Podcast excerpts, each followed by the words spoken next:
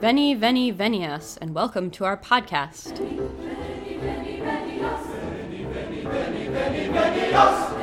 Good evening, and welcome to Ask a Medievalist. I'm Em, the Ask portion of our program, and joining me tonight, as always, is Dr. Jesse Noose. Hello. So tonight we're going to do kind of a special episode uh, because we're going to talk about Halloween, Yes. Is um, holiday that will hopefully be going on when this gets published, and it's a it's kind of a venerable holiday, right? Like this is the name Halloween is more more modern, like I don't know, Enlightenment era, late Sort of. romantic yeah but halloween itself the idea of having an uh, fall festival for the dead goes Yes. way back Yeah. So the funny thing about today, um, so this sort of ties into our theater presentation because we're going to end with discussions, of course, of disguise and mumming and things. But um, the funny thing about Halloween is that, of course, the holiday, as it exists today, is um, really modern, basically. Um, and not just modern, but it is a North American, and really by that I mean United Statesian holiday. So, um, Halloween as it exists is sort of a fascinating example of syncretism, which is to say what happens when lots of different beliefs and traditions meet up. right Um, and we've talked about syncretism a little bit.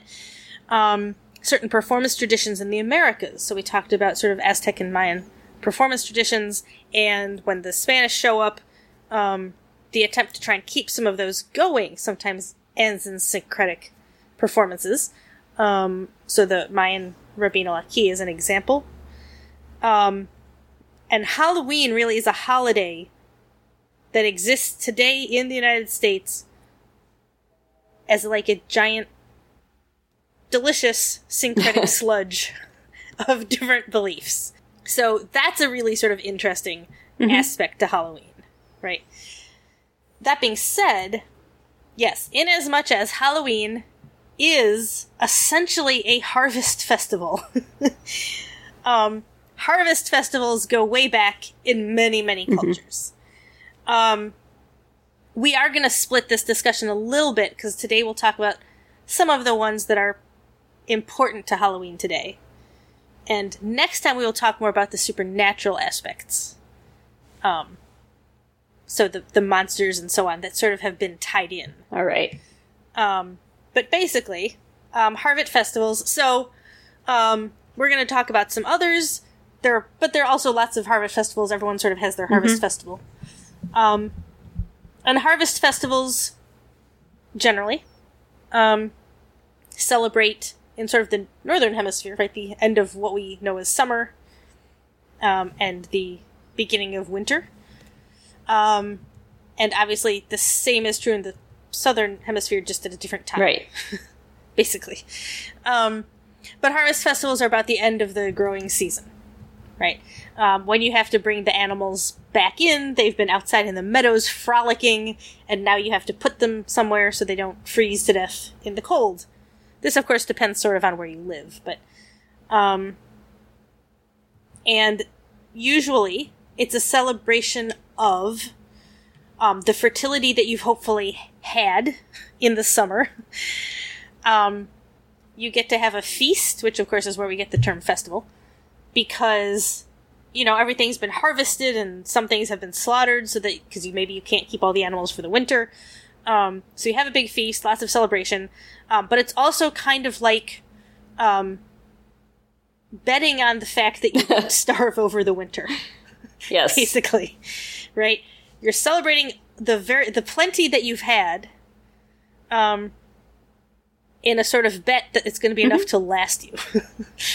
um, and then, of course, in the spring we get yeah fertility festivals, right? So there are these sort of opposite polar ends, right? So Easter, of course, in the spring, for i imagine part of it also is like thanking the neighbors who helped you you know keep keep your sheep in line or plow your fields or whatever Right, like people who work together. Yeah. Sure, there can be a very communal aspect to it. Yeah.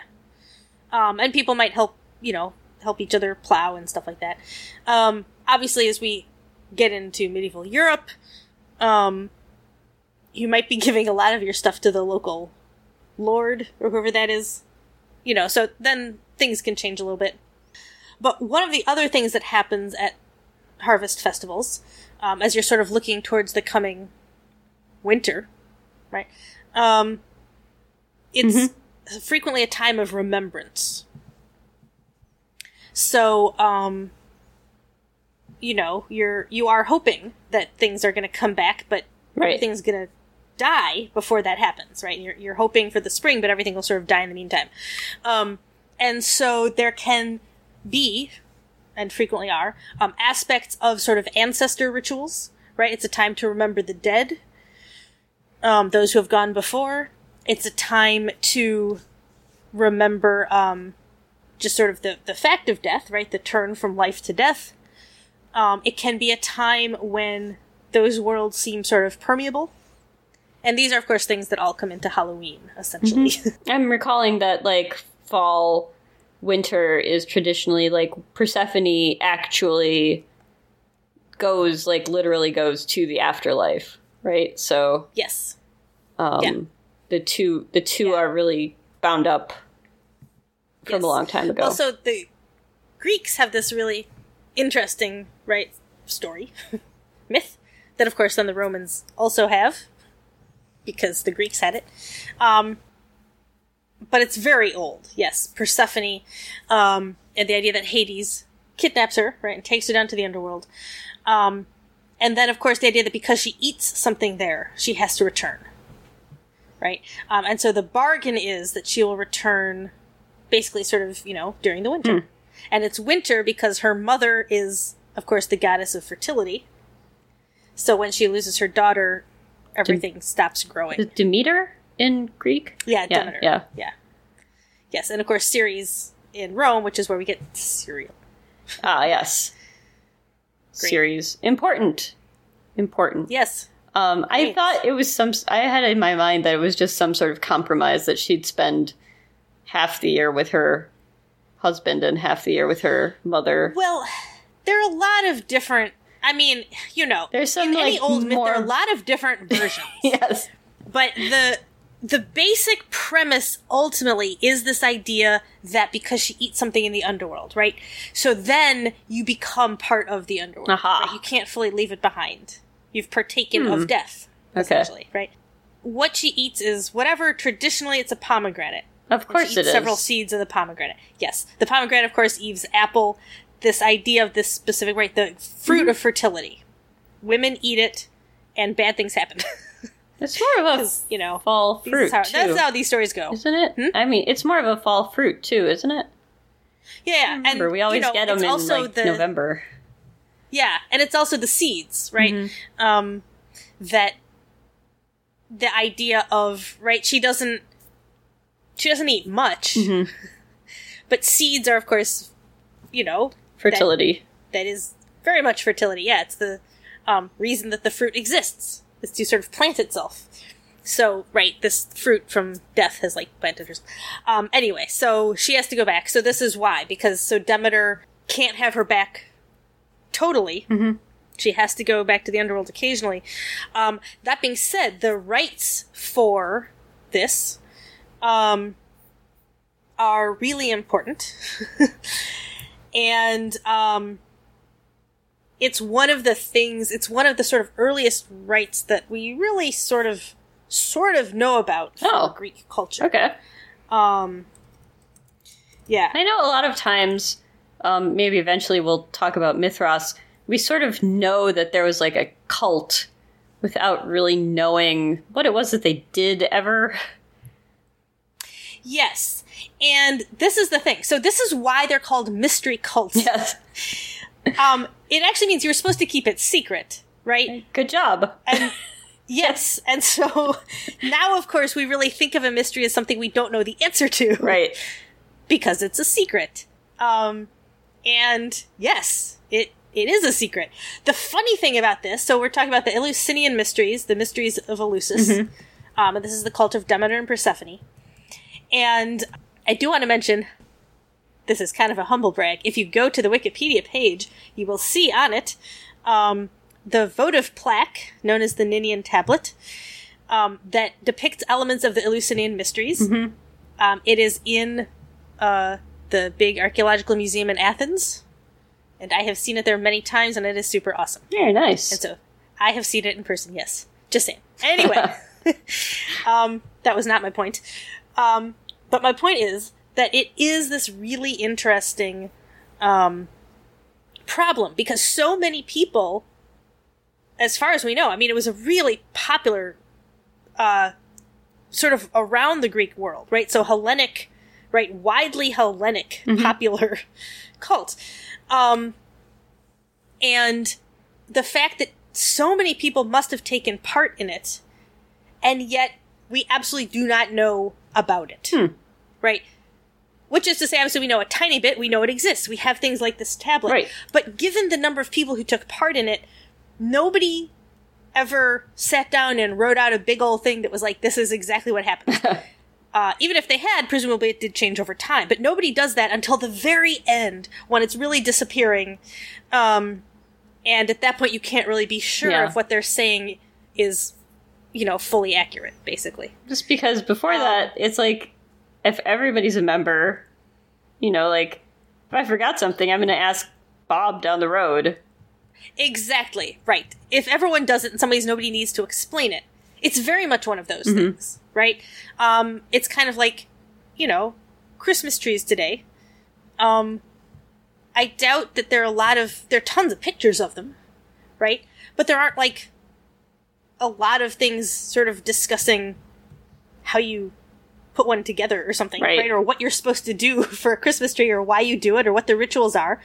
Everyone knows, but also everyone has their own, right?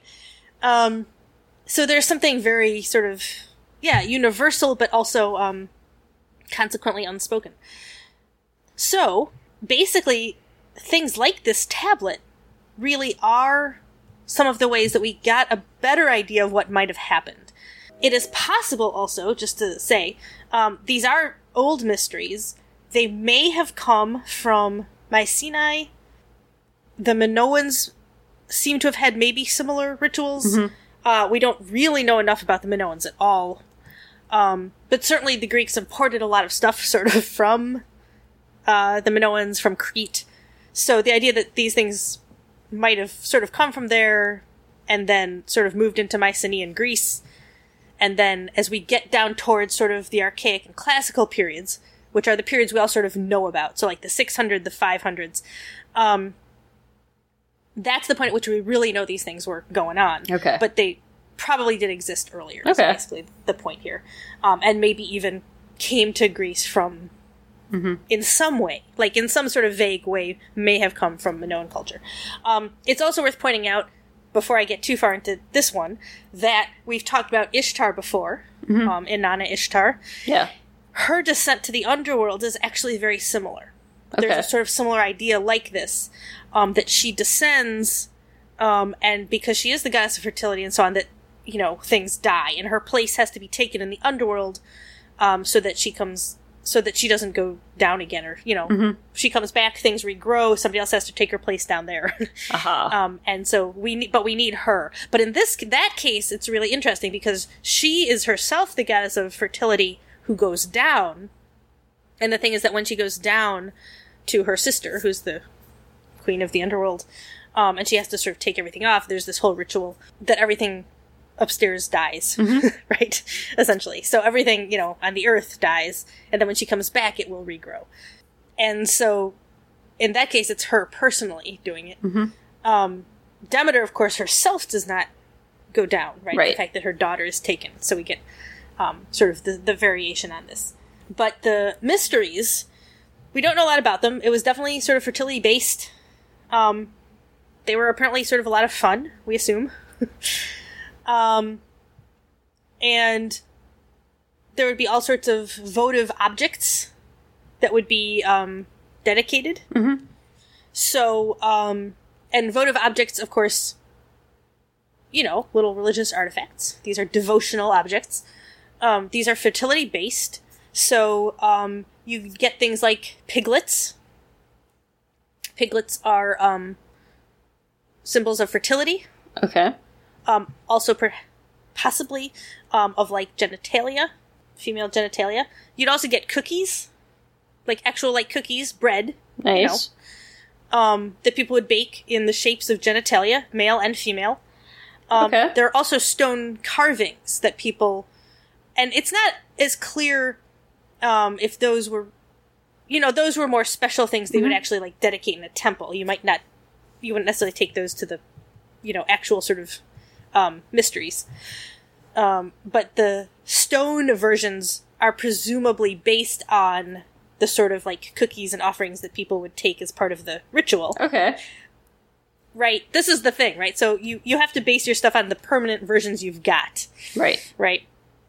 Um, so we do have permanent stone versions of both female and male genitalia that um, would seem to be sort of more um, official offerings of the sort of perishable kind that might be dedicated during the mysteries. Okay. But yeah, so anyway, so you get these mysteries. So eventually we go from from stone genitalia to Reese's peanut butter cups over like Yes. 2000 years. But of course, adult Halloween parties, I would say, have probably reverted to chocolate, Yeah. you know, chocolate genitalia in some cases. Um, but of course, you know, I maybe we also keep that more for Valentine's Day. Um, yeah, or what do you depends on your taste for. Halloween. Yeah. Right. Um, but you know, they're the sexy Halloween costumes versus the scary Halloween costumes. Mm-hmm. Okay, Right. It's yeah. kind of a thing. Um, and it is actually funny because the because fertility really has always been a part of these, but um, that's not saying that that's where the sexy costumes come from. Obviously, Right. it's just a funny reminder that that has always been a part of it. But yeah, so this happens in the fall, right? And yeah, it's essentially a fertility sort of the mysteries, right, of, of Demeter, Persephone, and Eleusis. Um, so these are sort of the big ones. Um, obviously, the Greeks also have Dionysus. Mhm.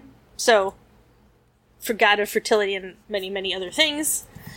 Um, wine, madness, disguise, natural fluids. Um, that that can mean honey, tree sap, Sure.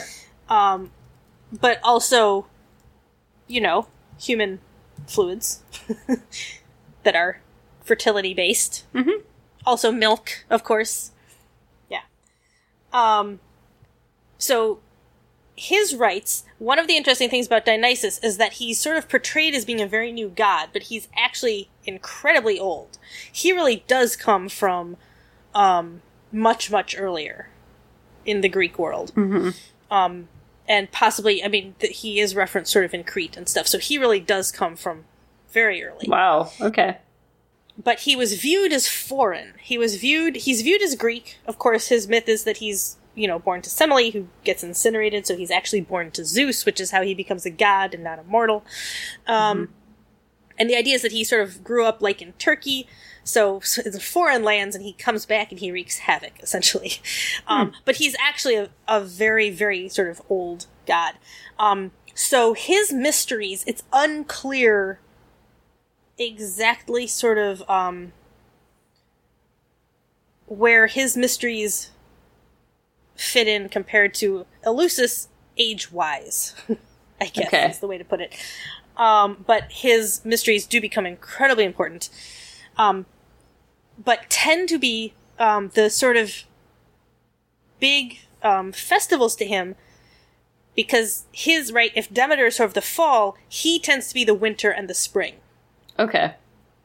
right? So he takes care of the sort of fertility part of the fertility, right? And for her, of course, because of Persephone, you're worried about sort of death and eventual rebirth, but you make right you make all those sacrifices to her because you know everything's about to die. You want to keep her happy so that, you know, the winter won't be that long when Persephone comes back, things will regrow Yeah. essentially, right? All that stuff. Um, anyway, but I wanted to give a di- shout out to Dionysus. Of course, he's the god of theater. So we do love him a lot. Yes.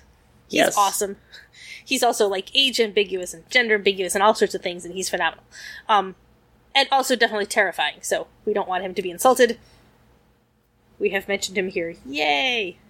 Yes. All right. So anyway, but yeah, but he's actually he is actually the fertility festival, right? Winter, spring, when you start to worry about things coming back, and then when you want to have a god who is really into things growing. That's that's when you sort of go to him. Alrighty. So that's sort of for the Greeks, right? It's important to point out that while all cultures have these festivals, they aren't necessarily obviously connected, right? It's very easy to see parallels between Ishtar and Demeter and Persephone. Um, and there may be some, but we cannot in any way know exactly how those things are connected. Mm-hmm. Right? We cannot draw those exact lines. Um, we know that Aphrodite is on some level kind of related um, to Ishtar, but how she is and you know we can't say. Right. there is no obvious line.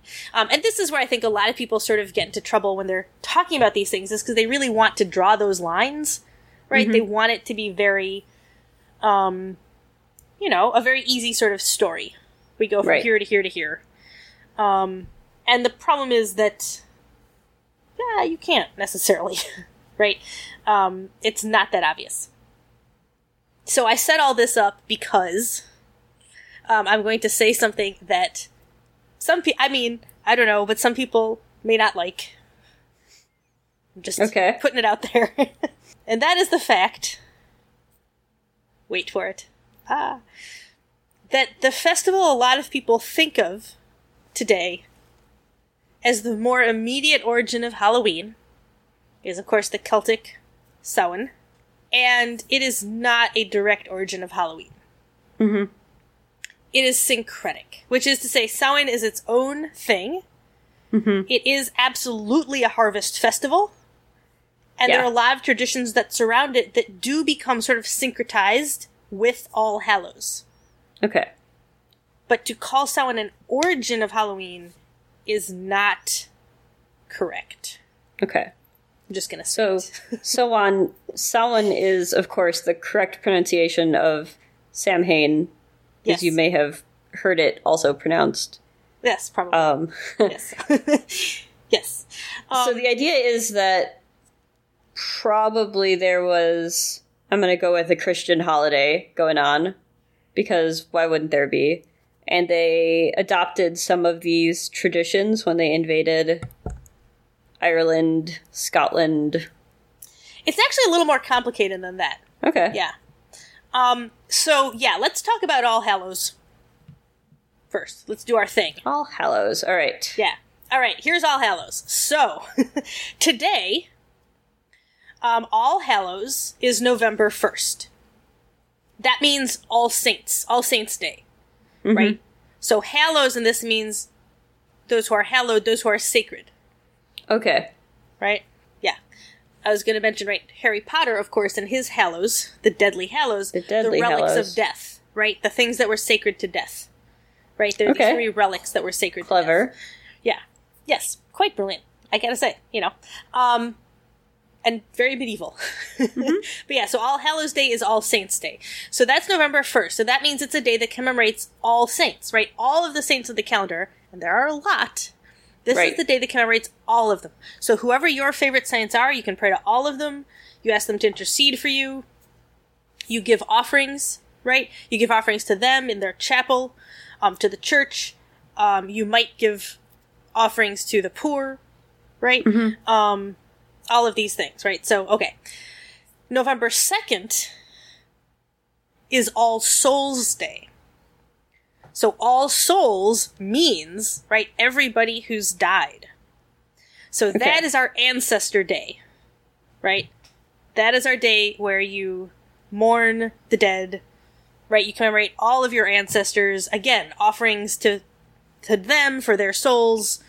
Um, you know, you do good things like give charity to the poor to try and you know help out your relatives in the name of your relatives to try and help them get into heaven, stuff like this. Yeah. Um, you pay for masses to be said. Yeah. You know. oh yeah. Whatever. You Whatever say you a mass afford. for them. Yes. Um, all right, so this is today, right? So November 1st is All Hallows, November 2nd is All Souls Day.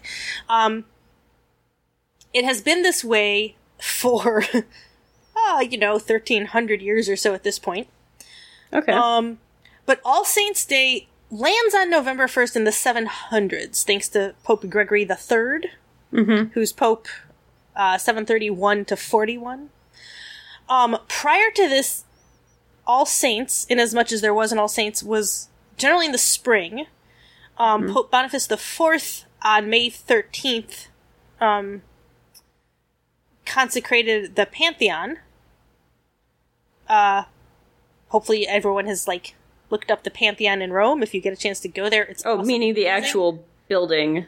Yes, you know they Okay. consecrated into a Christian church, of course. Right. I was I was confused. I was like, wait, there's other gods I didn't know about. No, no. Christianity. no, no. I mean, the we call it the Pantheon. pantheon.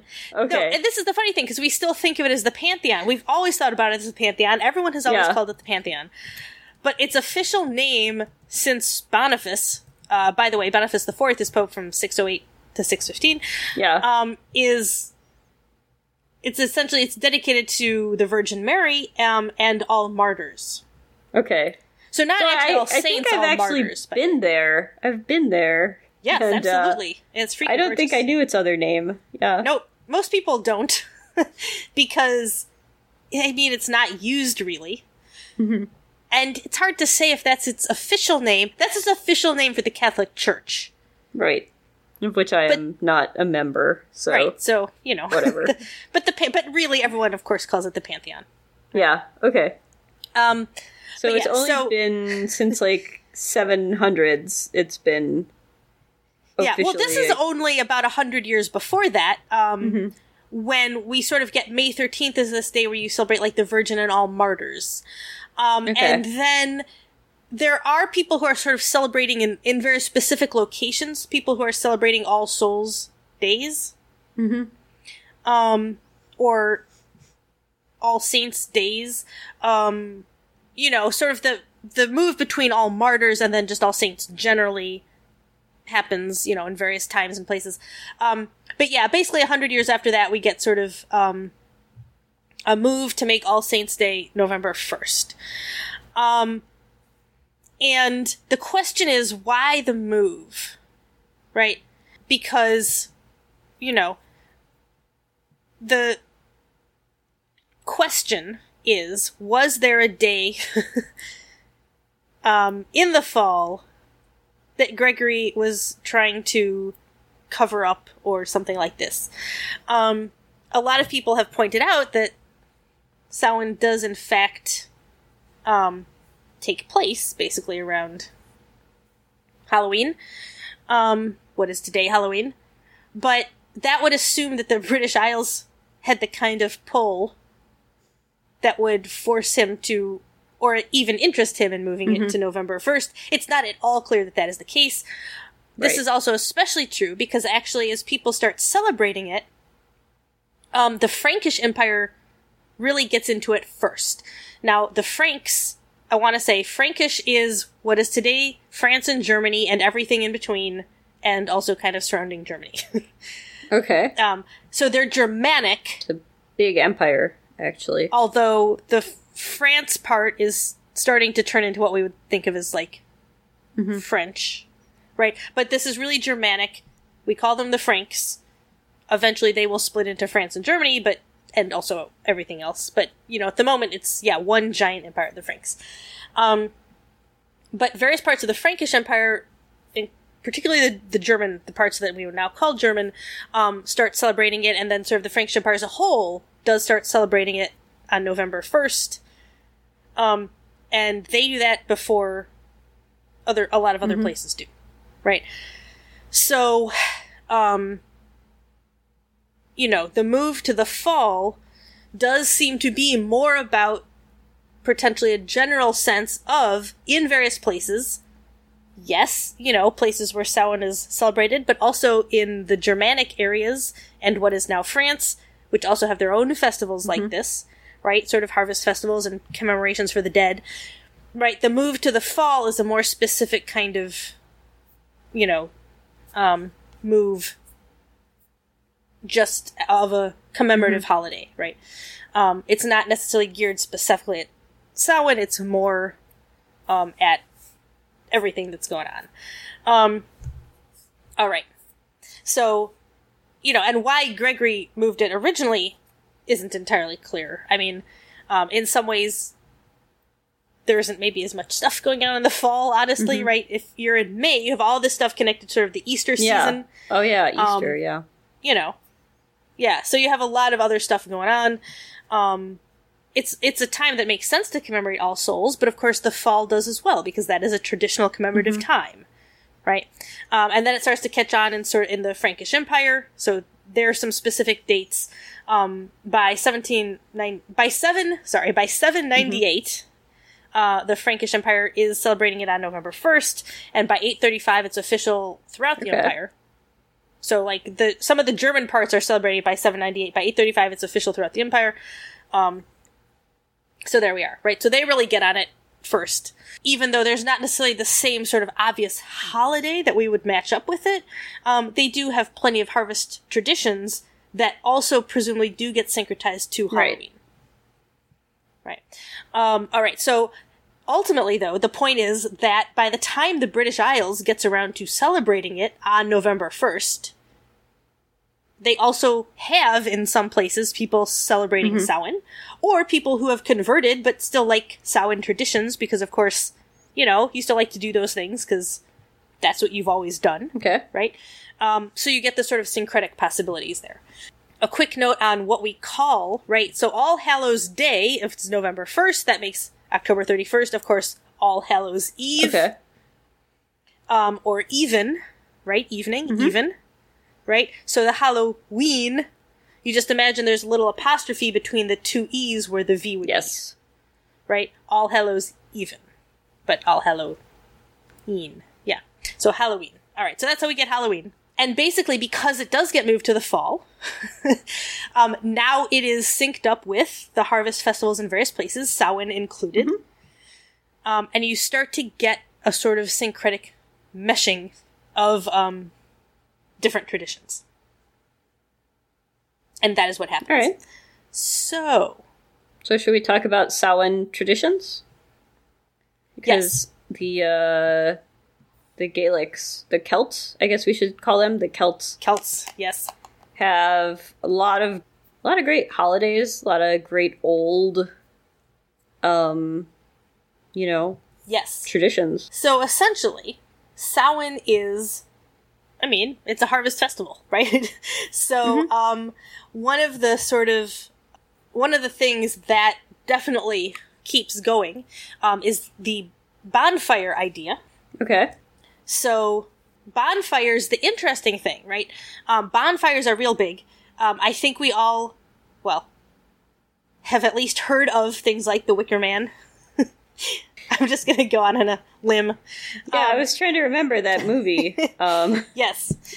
Um so there's a lot of stuff about, you know, were they really sacrificing things? All of this stuff, right? Um you know, it's possible. Um obviously, as I had said sort of at the beginning of this all, I think one of the things that happens on feast days, the reason that they're that we call them festivals, feast days, is because you do slaughter animals and eat them. And you have a feast. Like this is one of the times when people would eat meat. And this goes back, you know, thousands of years to all cultures, right? yeah. holidays, um, of course, holy days where we get that. Um, but holidays are one of the times you would get to eat things like meat because you would ritually, frequently ritually slaughter, sacrifice an animal, and you would get to eat it, right? Um, and the Greeks, of course, have the great myth that explains why you get to eat the meat, why you don't have to give the meat to the gods and just let it rot. Yes. and of course this is what most cultures do so a lot of cultures it's because you know you drain the blood which is the important sort of life force right you give that to the gods but then you get to eat the meat um, the greeks of course have the thing where they tricked um, the gods the help of prometheus um, tricked the gods by folding the bones in the fat and then the fat smelled so good cooking the gods picked that as their sacrifice Aha. and then found out it was just bones and fat, and the meat was the other one that they didn't choose, so people get to keep the meat. So, you know, this is sort of the point of having a feast. And again, a harvest festival, one of the things is how many animals, they've been all in the pastures, they've, you know, all this stuff. How many animals can you really keep over winter? Mm-hmm. Right? They probably have to be inside. So how many can you afford to keep? They're going to eat, you know, there's no grass because everything's dead. Right. So you have to be able to feed them. Right? So there are a certain number of animals you're going to have to slaughter. Right? Um, so the reason I'm rambling on this whole preface is because the idea I think that we have when we like because of things like Wicker Man, right? When we talk about like Celtic sacrifice, um, we have this very specific sense when we talk about anything that is considered or called pagan, right? We have this very kind of negative idea of sacrifice, Right. um, and that is maybe not f- fair. I mean, that is definitely not necessarily fair, right? The sacrifice is, in many ways, you know, it's the ritual because you have to kill the animal and eat it. You can't afford to keep it over the winter. Um, and so you offer some of it to the gods because you want to get through the winter. you know, so yes, it is officially a ritual sacrifice. There are going to be important things that you do, important ways you kill it. Um, you know, possibly the ways you drain the blood. There are various things that are going to be very specific, but it's not this bloodthirsty right Yeah. that I think is the way we frequently sell it, right? Certainly, obviously, movies and, you know, movies would not be fun if it was just like, I'm killing this animal because really I, I want to eat it. Um, but anyhow, so, so yes, a lot of these things probably are part of the ritual of Samhain, but these do not necessarily become syncretically connected to Halloween. What's interesting about the sort of the bonfires, right, which are celebratory, but also, of course, lets you cook all the meat, right, stuff like this. One of the things, um, you know, of course, fire. Also, you're going to need fire of the winter, right? So there are all these things about the bonfire. Um, but the bonfire in England, of course, ends up ultimately um, as part of Guy Fawkes celebrations. Sure. Which is uh November fifth, right? Fifth, yes. Remember, remember the fifth of November. So 1605, of course, um, and basically, um, in England, interestingly, Guy Fawkes really takes off, um, and this is partly because it's very political. Did it start right away after the attempt that that they Well, the first celebration is immediate, yeah, because everyone got to celebrate that the king survived. Yeah, um, and okay. then it took a while for it to sort of really resurrect as a as an important holiday after that. Mm-hmm. Um, like so, then it didn't necessarily come back immediately every year after that, but it as it got off the ground, um, it got off the ground partly because there was a real push um, to make Guy Fawkes. I mean, not Guy Fawkes himself, obviously, but the holiday in which you vilified him. right. um, as a very sort of pro Protestant holiday. Right? Um, and a great chance to like celebrate the victories of Protestantism over Catholicism. Um, and as that really took off, um, Guy Fawkes Day became huge. And a lot of the things that in other places, and by that I really mean North America, um, are part of Halloween in England are frequently actually part of Guy Fawkes Day instead. Um, so it's not, you know, there are people who will say that Guy Fawkes became like the Protestant version of Halloween, and um, that's not fair. Um, but Guy Fawkes Day is was definitely big propaganda for the Protestants, and its popularity ultimately really did overshadow Halloween. Like Halloween kind of dropped off because you can't you can't have two of those holidays right next to each other, Right. Right? I mean, it's that would be a lot, Right. um, and the yes, the political dimensions of Guy Fawkes really propelled that.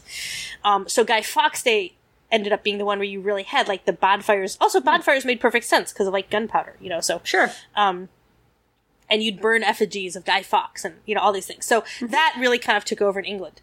Um, and this, the re- one of the reasons I bring this up is because um, as we move into the early modern period, as we get c- the colonization of the U.S., um, really the Halloween we know is created in the U.S. Um, so as the Irish, the English, all sorts of people, right, from Western Europe show up in the US, the traditions that they have around harvest festivals start to meld, Okay. right?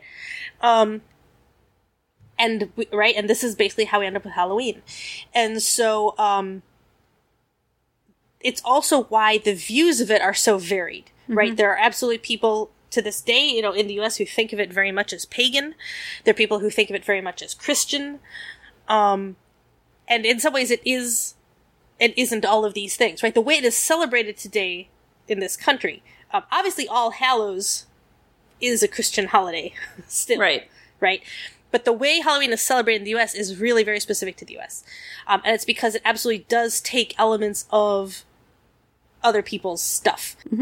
So, I feel like we see that there are other other kind of syncretic traditions that happen on the eves of big Christian festivals that also include like a lot of debauchery. Like uh yeah. Fat Tuesday, yes. right? Yes. Oh, Mardi Gras. Yes. Classic, really. yes. Um, yeah, absolutely. Um, and yeah, it's a sort of, you know, Christmas is one of the biggest, you know, economic seasons Yes. um, in this country. And it doesn't matter if you celebrate it or not, everyone has to get a present, right? So you can be giving them a present for Christmas, you can be giving them a present for Hanukkah, um, for Kwanzaa, you know, for whatever it is you want to give them a present for.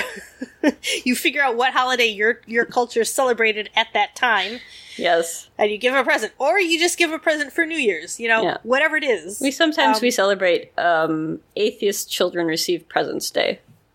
yes, which is also also an Yes. excellent excellent day. Yeah, For sure. coincidentally happens to be in December. Yes, I know it's, it's, It's been weird. syncretized with Christmas. Exactly. Yes. I mean, you know, Christmas is very magnetic. so, yes, it's yeah, true. it draws a lot of things to it. Yes. Um, but this is right. This is the sort of funny um, thing about a lot of this. So, for example, um, the other obvious syncretic matchup that people know about is the Day of the Dead, right? Uh, which, of course, is a Mexican holiday, um, but really sort of um, Aztec and not everyone in Mexico originally celebrated it um, because you know you had to be from the specific sort of Aztec group that did. Uh, but now it's sort of universally celebrated in Mexico. Um, So but originally is, an Aztec holiday. this is a day with like sort of amazing sugar skulls is what I know about it. Um, yes, and lots of flowers. yes, yes, and it's absolutely a day of right. It's for the ancestors, right? It's a series of days. Um, but yeah, it's a remembrance of the ancestors. Um, probably originated, or probably originated um, for the goddess, the Aztec goddess who is the queen of the underworld. Okay. um. And, um, you know, yeah, the idea is a real celebration, right? So again, this is the differences, right? Christianity, even though, you know, much of Mexico is now Christian. I mean, of course, right? We talked about colonialism for many episodes. um, and yes, lots of colonialism going on. But this is a reminder of the ways in which some things don't get fully absorbed. Um, the really, really colorful celebration, right, of ancestors and of the dead um, is something that Christianity doesn't quite do, right? Um, much darker, generally. Things like All Souls Days, All Saints Days, you know, commemorations tend to be much more somber. The idea of the dead is much more ambiguous. Um, there is a much more firm delineation between this world and the next. Mm-hmm. There is not the same sense of joy necessarily when you celebrate. Um, that being said, some of this is also because of Protestantism. Um, it does seem that, you know, um, Halloween and All Hallows did used to be more festive festivals that involved festivities, right? So basically, uh, the Day of the Dead, which has sort of syncretically melded with Halloween in ways that are brilliant, Mhm. right? Um, because yes, it's the same thing, right? Of the sort of ancestor, um, but much more celebratory and colorful, right? About the life of the people who've died, right? And the remembrance and the sense that they're still with you potentially, right? Um, so not as firm a delineation of the two worlds, which of course again is what we get with Samhain, um, a much less firm delineation of the two worlds. Mm-hmm. So this is another tradition from Samhain, and I mentioned sort of sacrifices, right, bonfires, um, a lot of these things they mark the the turn from summer to winter. But as you're marking that turn, um, you cross through this sort of liminal time, right? Change is liminal. So for those who haven't taken my classes, this is from the Latin word for threshold. Limen is threshold. Um, and liminal, we'll put the theory in the notes for those who want it. But essentially, um, a liminal space is between, right? When you're on the threshold, you're not inside, you're not outside, right? You're crossing through. Um, so the liminal space betwixt and between. Um, so obviously, right? Equinoxes, harvest festivals, fertility festivals, these are liminal moments. You're crossing, right? You're crossing from one season to the next, right? Um, and so the idea that crossing also in some ways from summer to winter, from life to death, the idea that those two worlds, right? The natural world, the sort of living world that we're in, and the sort of supernatural world or the afterlife, um, that these worlds suddenly become kind of permeable, and you can potentially cross from one to the other, right? Liminal places are dangerous. Yeah. Um, and that's one of the reasons for all these rituals. You have to be able to cross that safely, right? And if you get the ritual wrong or something goes wrong, that's when you get like horror movies, mm-hmm. which I love, right? We'll talk more about this next, Next time, week, right? yeah. But it's how you mistakenly get the vampire or the whatever, you know. Mm-hmm. But yeah, how you know you didn't do it right. You left that doorway open and something got through that shouldn't have, right? Lovecraft Country. People should check it out. Okay. So essentially, right, Samhain has that idea of the permeability. Um, Day of the Dead, in a more, much more sort of festive, positive way, also has that idea, though, of permeability. That is something that absolutely becomes syncretized to Halloween, right? Which doesn't originally necessarily have that same sense of permeability, Right. even though it is absolutely a right. All Saints and All Souls are obviously commemorative holidays. It's not necessarily assumed that the dead are going to come back, Right. um, but that does become sort of syncretized to those traditions. Um, and in places like England, eventually, um, you do get. We're going to talk about mumming, which happened on many, many holidays. Um, this is sort of disguising and acting things out, theater. But essentially, um, on Halloween, one of the things that happens is that when people went door to door, they'd ask for a soul cake, which is something that you would, of course, um, it's an offering. It's an offering to the dead. But there also did start to be maybe a little bit of a sense of if you don't give things, right? Um, maybe the dead will come back, right? Uh-huh. So there, the, you do start to get a little bit of that, and of course, that in the U.S. that becomes really, really prevalent. Um, the idea of trick or treat is modern. Mm-hmm. It's basically 20th century. Um, but the sense of if we don't do this ritual, if we don't disguise, if we don't party, if we don't do something, if we don't give people, you know, food when they ask for it, Mm-hmm. something bad might happen. That has that absolutely sort of becomes um, syncretized to, to Halloween. Um, before we get to that, though, I did want to give a quick jump into things like the jack o' lantern. Yes. Yes. Everybody's favorite way to slice up their finger tendons. yes. oh, the fun. Yes.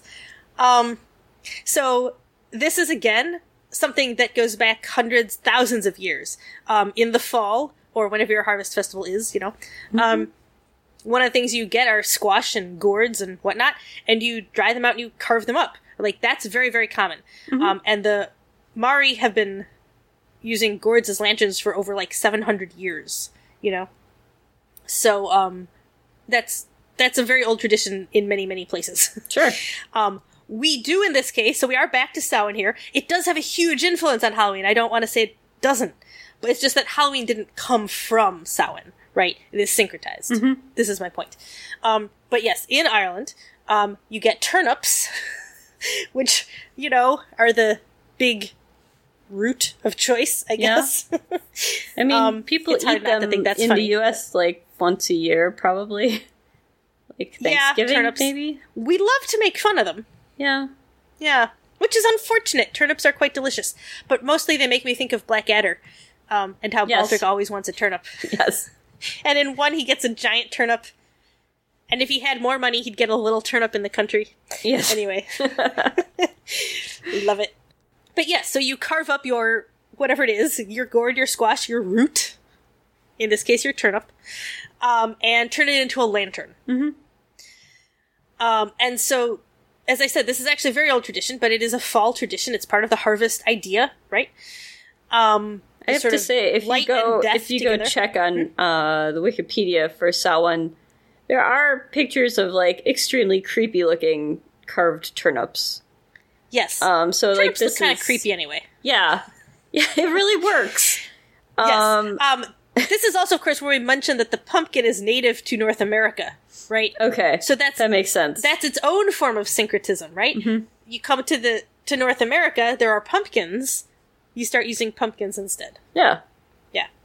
Um, but a jack o' lantern um, is not specifically a pumpkin, right? It can be anything like this, but actually, it originally refers to the same thing as a will o' the wisp. Um, so jack o' the lantern, will o' the wisp, which meant like a torch.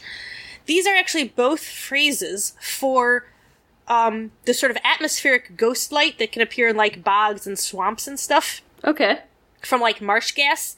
It's a sort of it's not like bioluminescence. I think.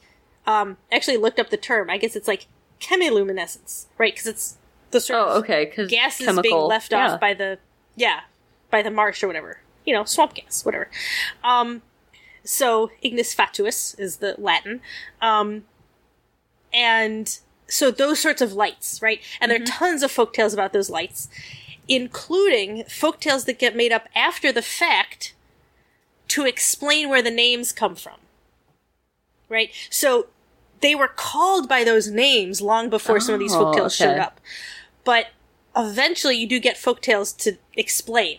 And so these are folktales generally about people named either Jack or Will, um, who did something and end up being doomed to wander the earth forever with one light to keep warm, Sure. essentially. Right? And so, you know, and you don't want to follow them because they might lead you, right? All these are about Sort of a unwary travelers into bogs. combination of like Diogenes and uh, the Wandering Jew. Yes. Uh, The sorts of things. name Cain. Dutchman. Cain. Yeah. Cain. Um, I don't want to associate yes. Cain with the Wandering Jew necessarily, but like you know, people No. who are doomed to walk the earth. Forced to wander. Yeah. Yeah, the Flying Dutchman. Yes. Um, yes. So, yeah, all these things. Um, and the idea, of course, is you don't follow these lights because they'll trick you into going into a marsh or a bog or you'll get stuck. Um, but obviously they weren't meaning to trick you because that's just where they are, but also, yeah, you would think that too if you were out, if you're a traveler caught in the woods or whatever and you saw a light in the distance and then you got stuck in a bog. You would think something had tricked you. So there are a lot of folk tales about this. But anyway, but that is where we sort of get that idea of jack o' lantern, right? Is that it's as though it's the light of this sort of trickster, whoever this trickster is. It could be Jack or it could be one of the little demony characters who is in some of these folk tales, right? Imps and so on. Um, but that's basically the, the idea behind that, right? So it's a light that either is itself sort of a trick, right? Used to trick or to scare people, or it's a light used to ward off things that might cause you harm. so by making Right. it look scary, you keep the evil spirits away. Basically. Yes, that would be the idea. Yeah. I had an idea to make a mask, um, like Yes. you know, a uh, COVID mask type of mask with Yeah. an Yes. angry-looking face on it to keep away the virus. Yes. I mean, absolutely, right? Yeah, Yeah. Um so yeah, so that's sort of that's the the jack o' lantern. Um I do want to get of course to trick or treat. um, and this is because mumming, also sometimes guising, um, was done on many, many holidays. It was actually done especially on like Christmas, but also celebrations. You might have mummers at a wedding, right? Um, mummers are actors, basically. They're people in disguise, masked, particularly masked. Originally, this was really part of it. Um, and they're performing plays, scripted scenarios, dance dramas, um, m- masks, M-A-S with Q, right? The sort of the formal uh, Okay. performance type mask. We don't have the scripts for any of these, right? So they were clearly sort of nebulous in a way that, um, for example, Commedia was nebulous, right? But mummers, they did acrobatics, they did music, right? So they were sort of these, you know, they could be amateur, they could be, um, but highly skilled. So they didn't have to be necessarily amateur, although they're frequently described that way by modern people. But it's more, um, right, highly skilled performers who did not necessarily, um, have a repertoire of scripts that they treasured and kept with them that then lasted, like plays have, right? Like our more sort of traditional plays have. Um, they probably had these scenarios and these sort of scripts that they would learn and know, and then you know they would use, and they would be sort of shorter form, right? So it's like hiring entertainment jugglers and stuff, but um, you know more plot drama oriented. Um, they might perform in the street during a festival or a sort of parade, Okay. like St. George. St. George and the Dragon ones were very popular. You might have mummers perform that, um, and you'd have a dragon who could shoot fire, Yeah. you know, with like gunpowder and stuff. And um, there's some dragons actually that they're pictures of these dragons and stuff. Yeah, Oh, cool. but um, and mummers, their pictures. There are a lot of great pictures of mummers um, in masks, frequently sort of animal masks. So this is another thing, right? They might be doing sort of folk tales, um, or you know, um, animal based, um, you know, like fables, stuff like that. Um, they could do biblical stories, you know, um, and you also will find things that say um, no mumming on the nativity and stuff like that, which is how we know that there definitely was a lot of it because sometimes It's forbidden. you know certain areas that were being more um, what we would today call puritanic, but of course that would be anachronistic because Puritans didn't necessarily exist yet. Um, but you know, places that were cracking down on fun um, might try and keep mummers from doing things. Um, but Christmas was a big one for mummers. Um, you know, because you would.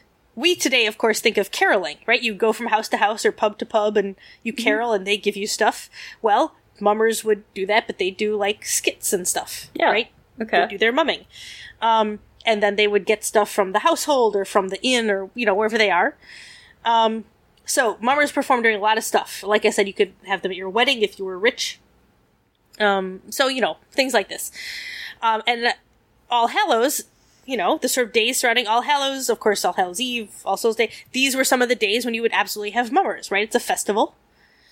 Um, and so as sort of time goes on, and you do get, as I said, some of the sort of syncretism, the mumming really sticks, continues to sort of stick to Halloween, right?